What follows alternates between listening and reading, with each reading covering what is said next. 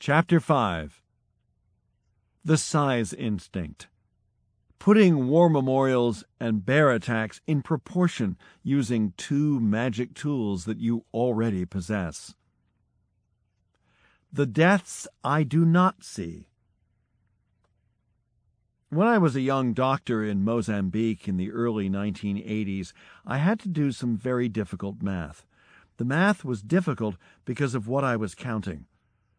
I was counting dead children. Specifically, I was comparing the number of deaths among children admitted to our hospital in Nacala with the number of children dying in their homes within the district we were supposed to serve. At that time, Mozambique was the poorest country in the world. In my first year in Nacala district, I was the only doctor for a population of 300,000 people. In my second year, a second doctor joined me. We covered a population that in Sweden would have been served by 100 doctors, and every morning on my way to work, I said to myself, Today I must do the work of 50 doctors. We admitted around 1,000 very sick children each year to the district's one small hospital, which meant around three per day. I will never forget trying to save the lives of those children. All had very severe diseases, like diarrhea, pneumonia, and malaria, often complicated by anemia and malnutrition, and despite our best efforts, around one in twenty of them died. That was one child every week, almost all of whom we could have cured if we had had more and better resources and staff. The care we could provide was rudimentary water and salt solutions, and intramuscular injections. We did not give intravenous drips. The nurses had not yet acquired the skills to administer them, and it would have taken up too much of the doctor's time to place and supervise the infusions. We rarely had oxygen tanks, and we had limited capacity for blood transfusions. This was the medicine of extreme poverty. One weekend, a friend came to stay with us, a Swedish pediatrician who worked in the slightly better hospital in a bigger city 200 miles away. On the Saturday afternoon, I had to go on an emergency call to the hospital, and he came with me. When we arrived, we were met by a mother with fear in her eyes. In her arms was her baby, who had severe diarrhea, and was so weak that she could not breastfeed. I admitted the child, inserted a feeding tube, and ordered that oral rehydration solution should be given through the tube. My pediatrician friend dragged me into the corridor by the arm. He was very upset and angrily challenged the substandard treatment I had prescribed, accusing me of skimping in order to get home for dinner. He wanted me to give the baby an intravenous drip. I became angry at his lack of understanding. This is our standard treatment here, I explained. It would take me half an hour to get a drip running for this child, and then there would be a high risk that the nurse would mess it up. And yes, I do have to get home for dinner sometimes, otherwise, my family and I would not last here more than a month. My friend couldn't accept it he decided to stay at the hospital, struggling for hours to get a needle into a tiny vein. When my colleague finally joined me back at home, the debate continued. You must do everything you can for every patient who presents at the hospital, he urged. No, I said. It is unethical to spend all my time and resources trying to save those who come here. I can save more children if I improve the services outside the hospital. I am responsible for all the child deaths in this district. The deaths I do not see just as much as the deaths in front of my eyes. My friend disagreed, as do most doctors and perhaps most members of the public. Your obligation is to do everything for the patients in your care.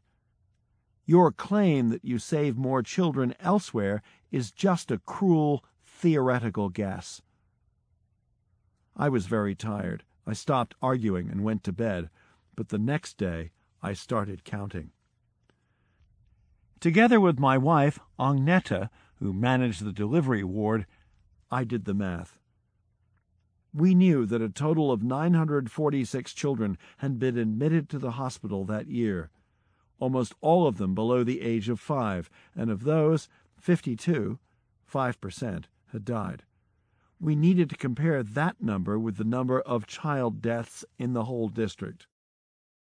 The child mortality rate of Mozambique was then 26%.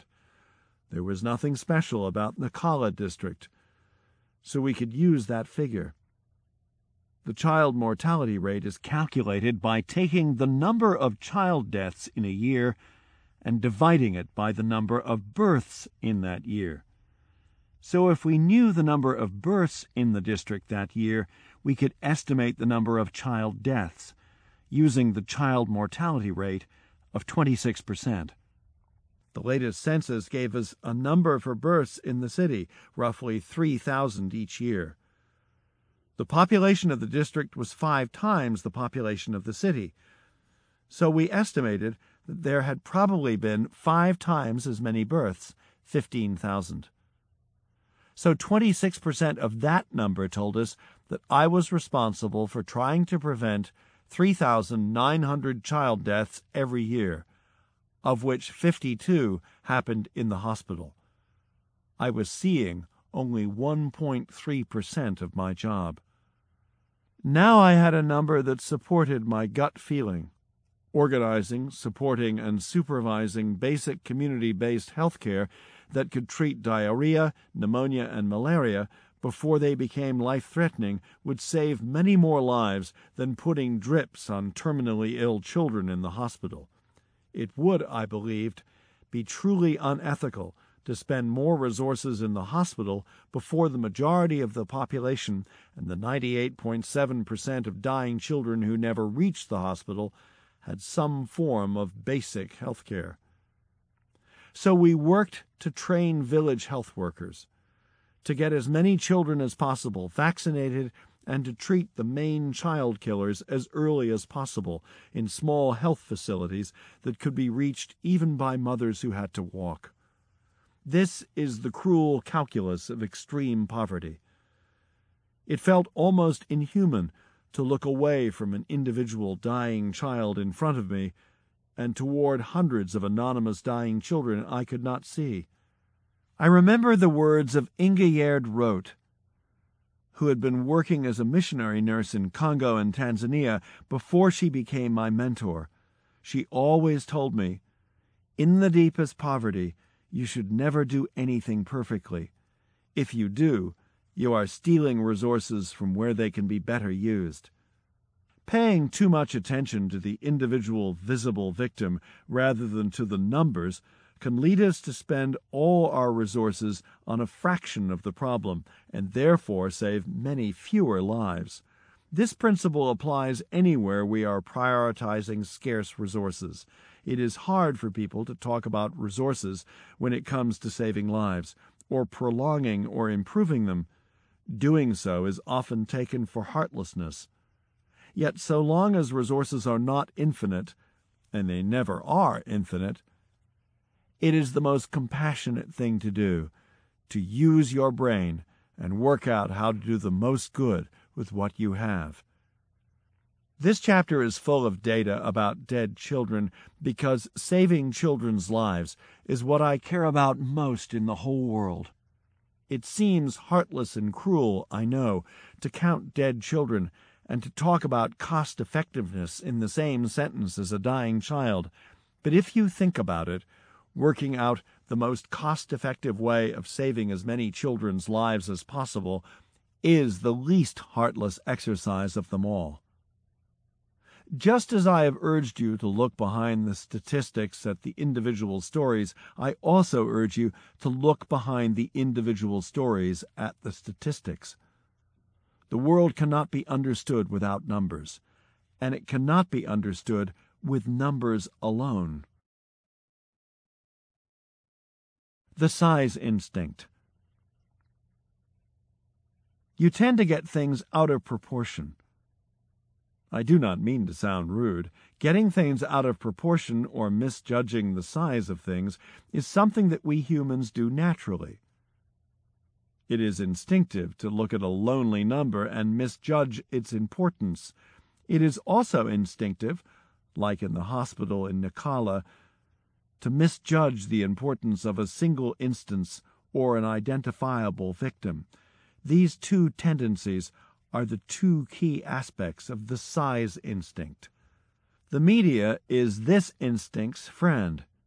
It is pretty much a journalist's professional duty to make any given event, fact, or number sound more important than it is, and journalists know that it feels almost inhuman to look away from an individual in pain. The two aspects of the size instinct, together with the negativity instinct, make us systematically underestimate the progress that has been made in the world. In the test questions about global proportions, people consistently say about 20% of people are having their basic needs met.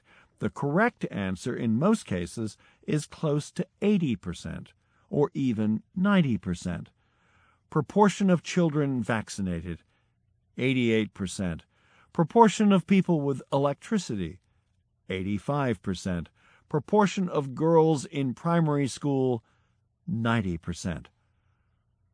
The use of numbers that sound enormous, together with constant images of individual suffering presented by the charities and the media, distort people's view of the world, and they systematically underestimate all these proportions and all this progress.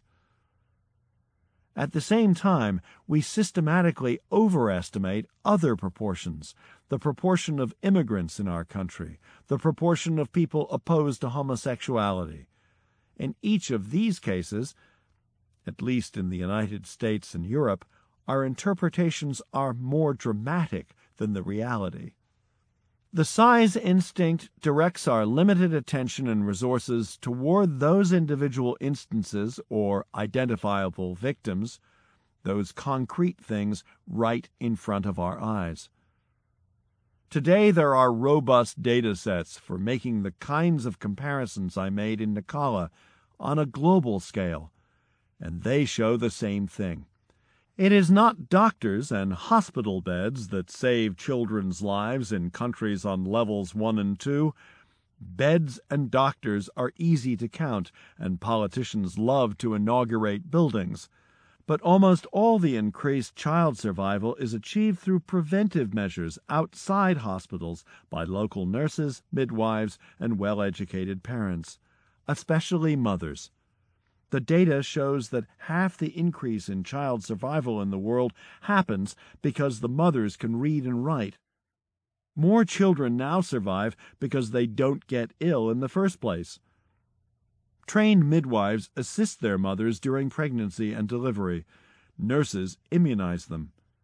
They have enough food their parents keep them warm and clean, people around them wash their hands, and their mothers can read the instructions on that jar of pills.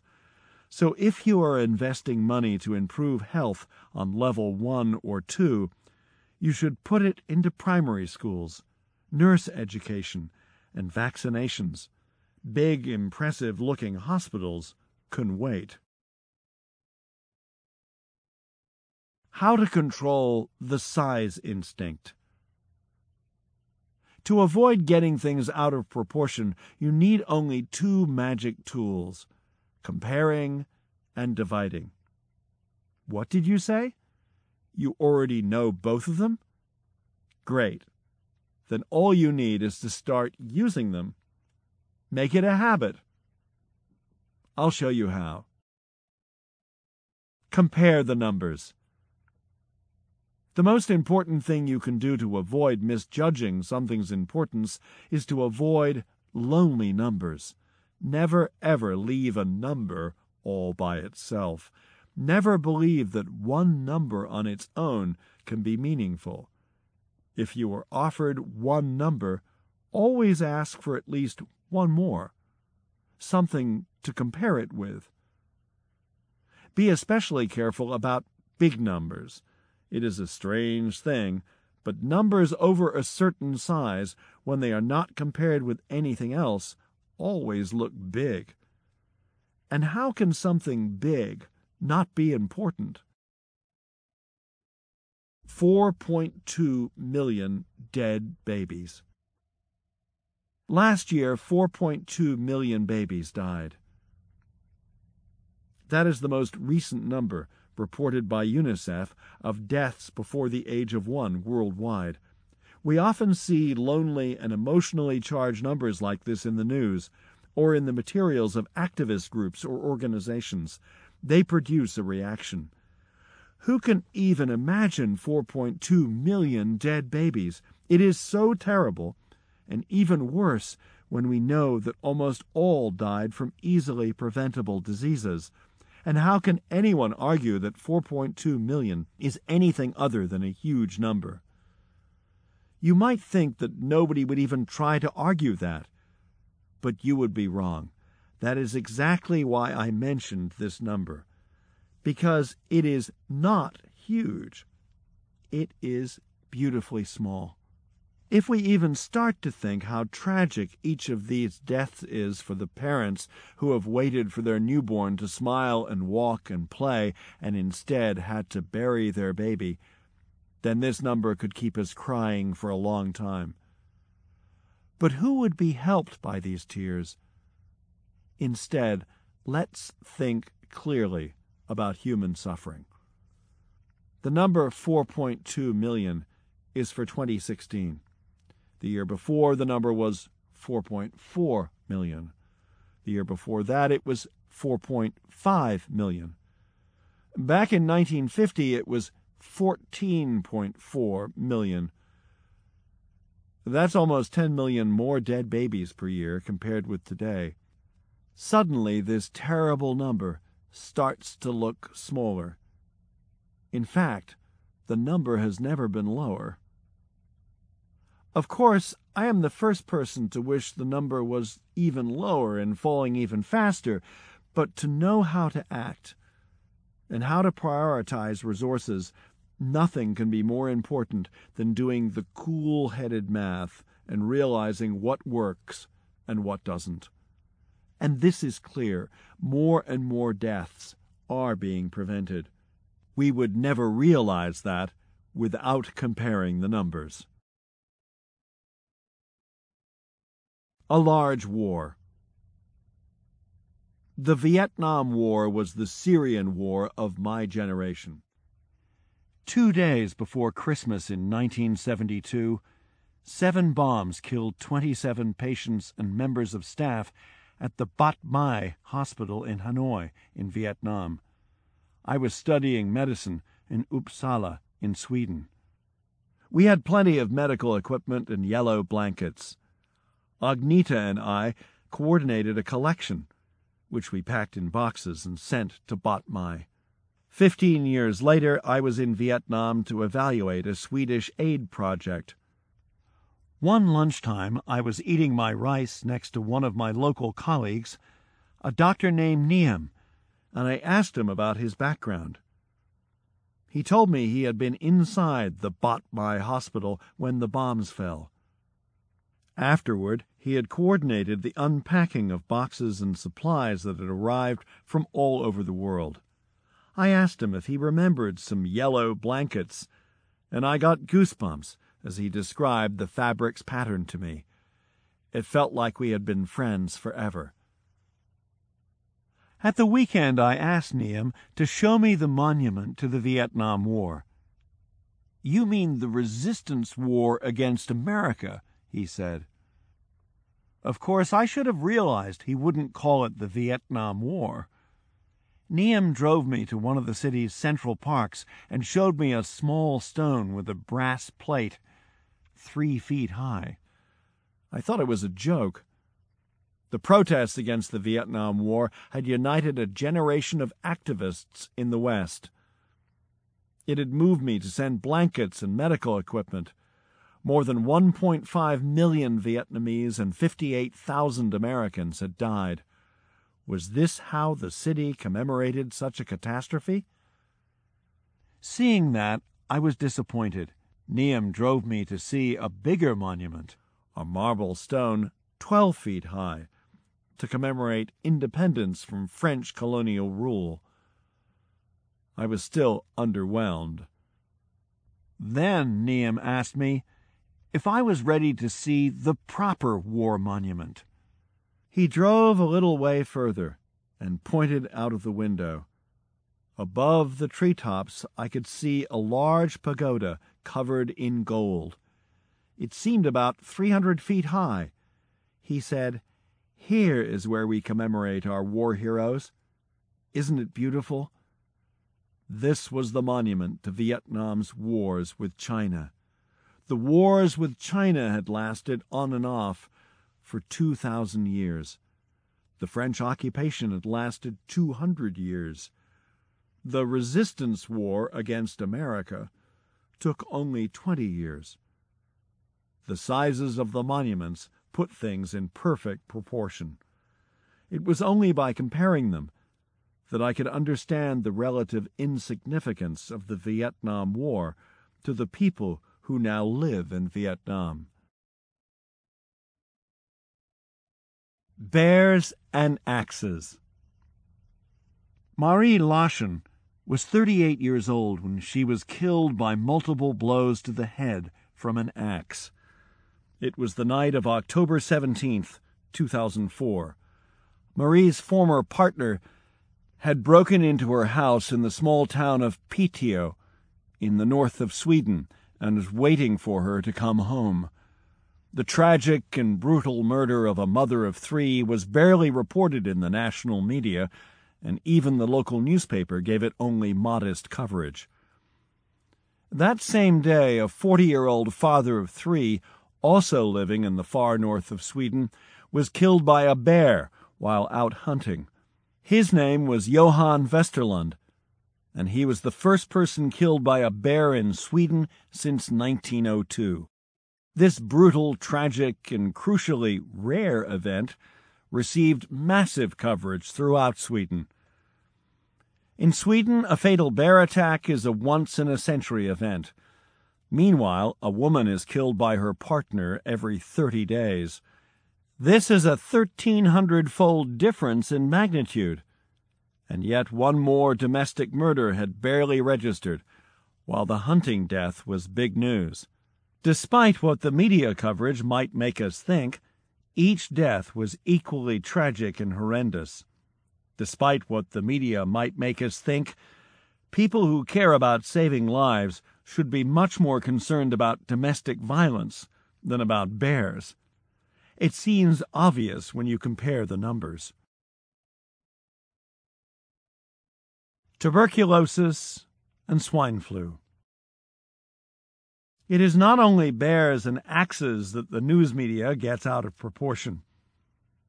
In 1918, the Spanish flu killed around 2.7% of the world population.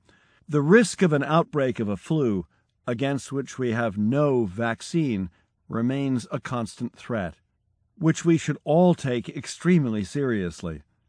In the first months of 2009, thousands of people died from the swine flu.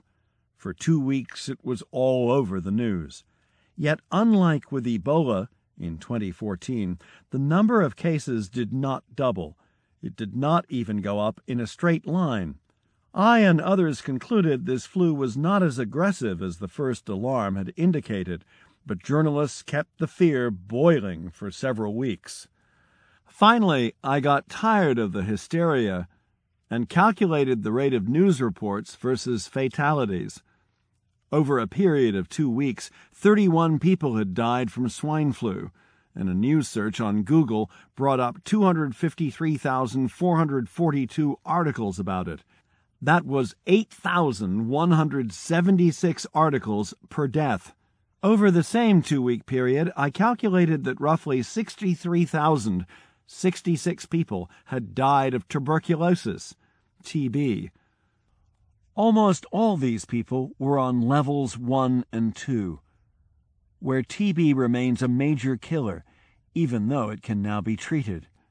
But TB is infectious, and TB strains can become resistant and kill many people on level 4. The news coverage for TB was at a rate of 0.1 article per death. Each swine flu death received 82,000 times more attention than each equally tragic death from TB. The 80 20 rule. It's so easy to get things out of proportion, but luckily there are also some easy solutions. Whenever I have to compare lots of numbers and work out which are the most important, I use the simplest ever thinking tool. I look for the largest numbers. That is all there is to the 80 20 rule. We tend to assume that all items on a list are equally important, but usually just a few of them are more important than all the others put together. Whether it is causes of death or items in a budget, I simply focus first on understanding those that make up 80% of the total. Before I spend time on the smaller ones, I ask myself, where are the 80%? Why are these so big? What are the implications? For example, here's a list of the world's energy sources in alphabetical order biofuels, coal, gas, geothermal, hydro, nuclear, oil, solar, wind. Presented like that, they all seem equally important. If we instead sort them according to how many units of energy they generate for humanity, three outnumber all the rest oil, coal, and gas. To give myself the big picture, I would use the 80 20 rule, which tells us that oil plus coal plus gas give us more than 80% of our energy, 87% in fact.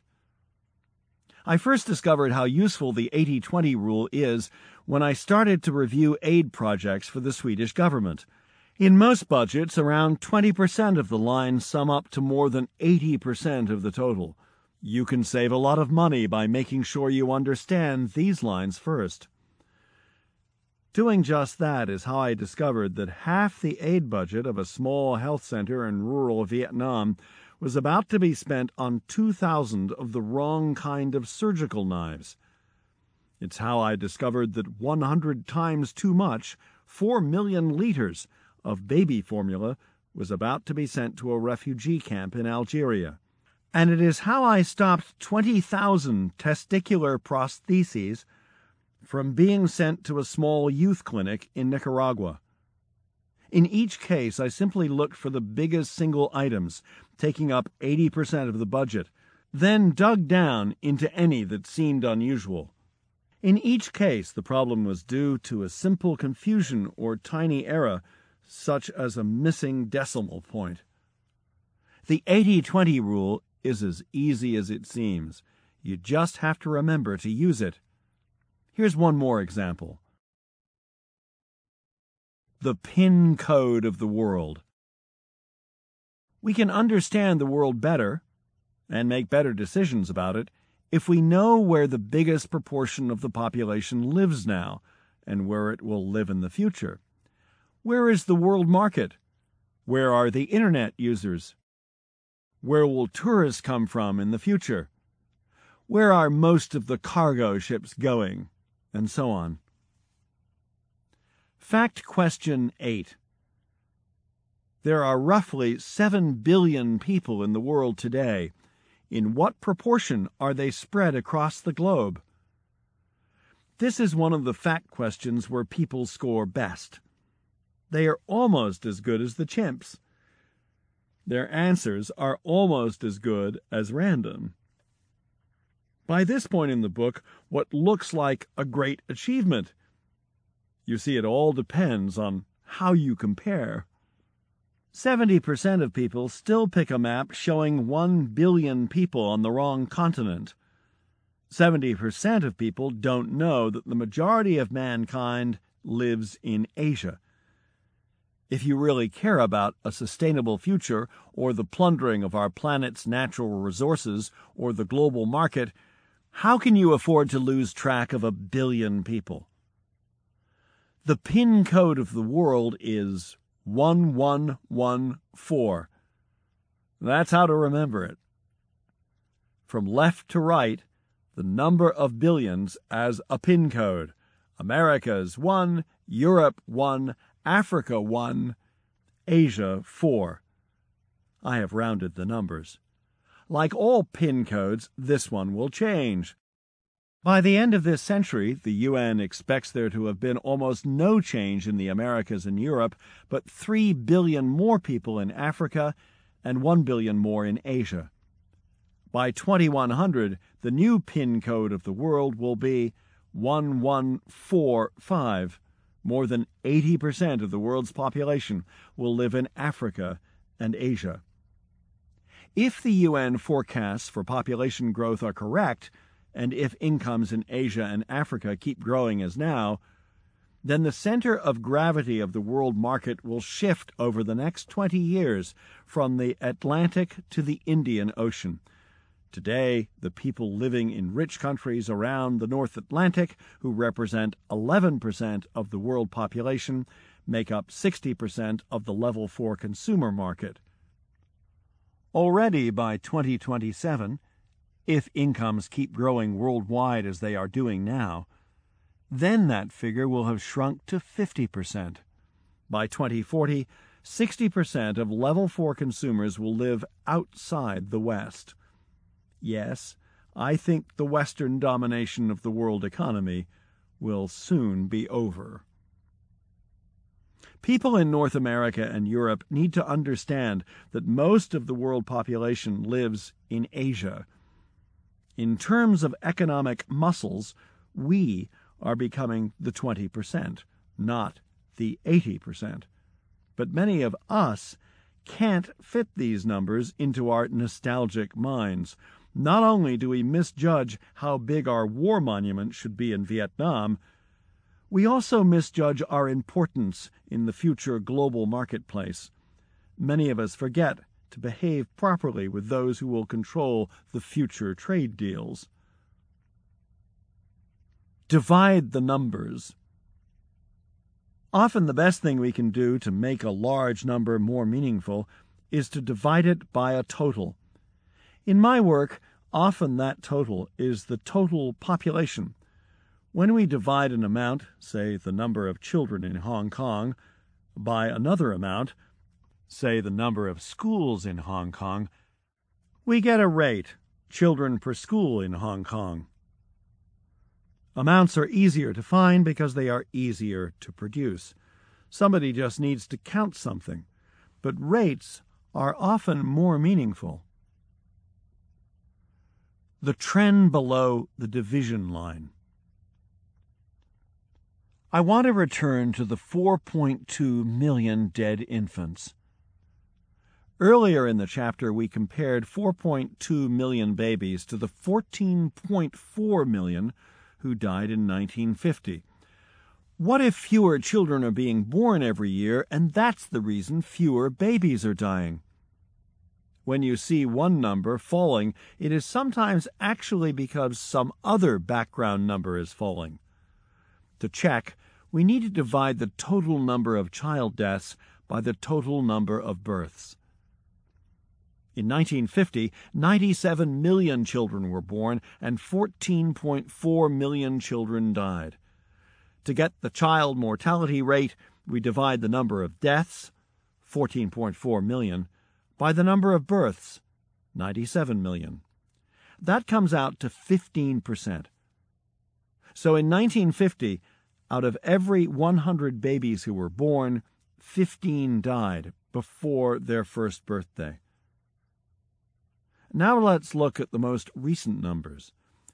In 2016, 141 million children were born and 4.2 million died. Dividing the number of births by the number of deaths comes out to just 3%. Out of every 100 babies born across the world, only three die before reaching the age of one. Wow! The infant mortality rate has changed from 15% to 3%. When we compare rates rather than amounts of dead children, the most recent number suddenly seems astonishingly low. Some people feel ashamed when doing this kind of math with human lives. I feel ashamed when not doing it. A lonely number always makes me suspicious that I will misinterpret it. A number that I have compared and divided can instead fill me with hope. Per person. The forecasts show that it is China, India, and the other emerging economies that are increasing their carbon dioxide emissions at a speed that will cause dangerous climate change. In fact, China already emits more CO2 than the USA, and India already emits more than Germany. This outspoken statement came from an environment minister from a European Union country who was part of a panel discussing climate change at the World Economic Forum in Davos in January 2007. He made his attribution of blame in a neutral tone of voice, as if he were stating a self evident fact. Had he been watching the faces of the Chinese and Indian panel members, he would have realized that his view was not self evident at all. The Chinese expert looked angry but continued to stare straight ahead.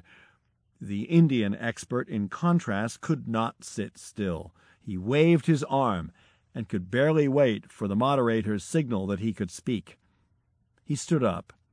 There was a short silence while he looked into the face of each panel member.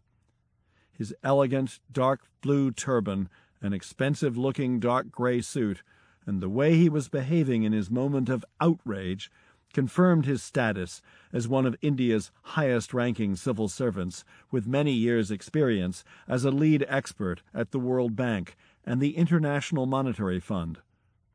He made a sweeping gesture toward the panel members from the rich nations, and then said loudly and accusingly, It was you, the richest nations, that put us all in this delicate situation.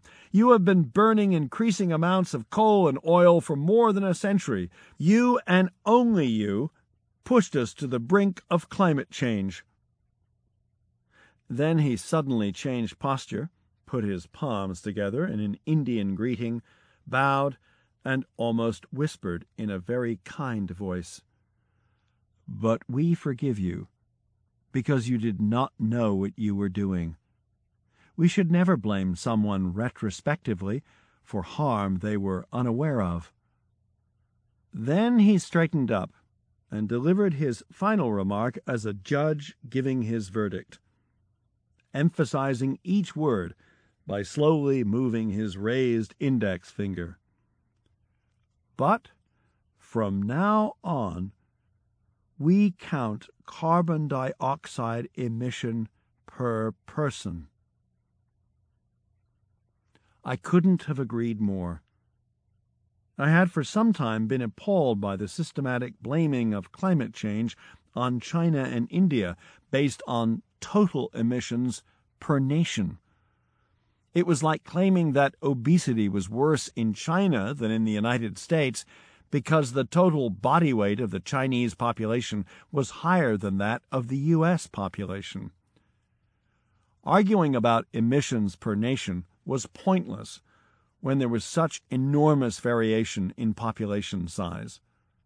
By this logic, Norway, with its population of 5 million, could be emitting almost any amount of carbon dioxide per person.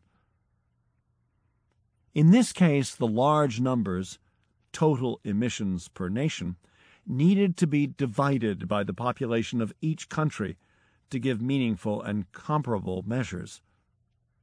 When measuring HIV, GDP, mobile phone sales, internet users, or CO2 emissions, a per capita measurement that is, a rate per person, will almost always be more meaningful.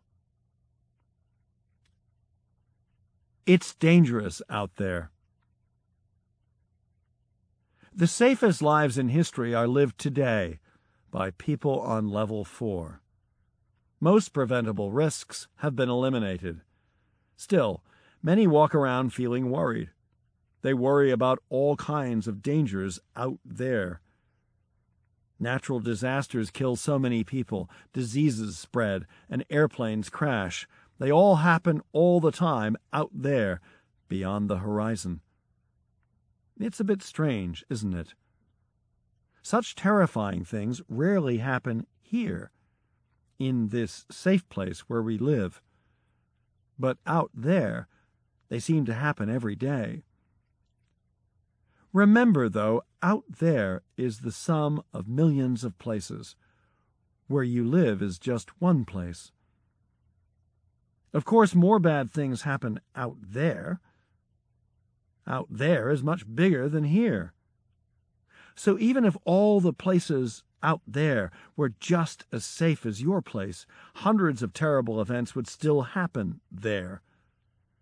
If you could keep track of each separate place, though, you would be surprised how peaceful most of them were. Each of them shows up on your screen only on that single day when something terrible happens. All the other days, you don't hear about them. Compare and divide. When I see a lonely number in a news report, it always triggers an alarm. What should this lonely number be compared to? What was that number a year ago? Ten years ago? What is it in a comparable country or region? And what should it be divided by? What is the total of which this is a part? What would this be per person? I compare the rates, and only then do I decide whether it really is an important number. Factfulness. Factfulness is recognizing when a lonely number seems impressive, small or large and remembering that you could get the opposite impression if it were compared with or divided by some other relevant number. To control the size instinct, get things in proportion. Compare. Big numbers always look big. Single numbers on their own are misleading and should make you suspicious. Always look for comparisons Ideally, divide by something. 80 20. Have you been given a long list? Look for the few largest items and deal with them first. They are quite likely more important than all the others put together. Divide. Amounts and rates can tell you very different stories. Rates are more meaningful, especially when comparing between different sized groups. In particular, look for rates per person when comparing between countries or regions.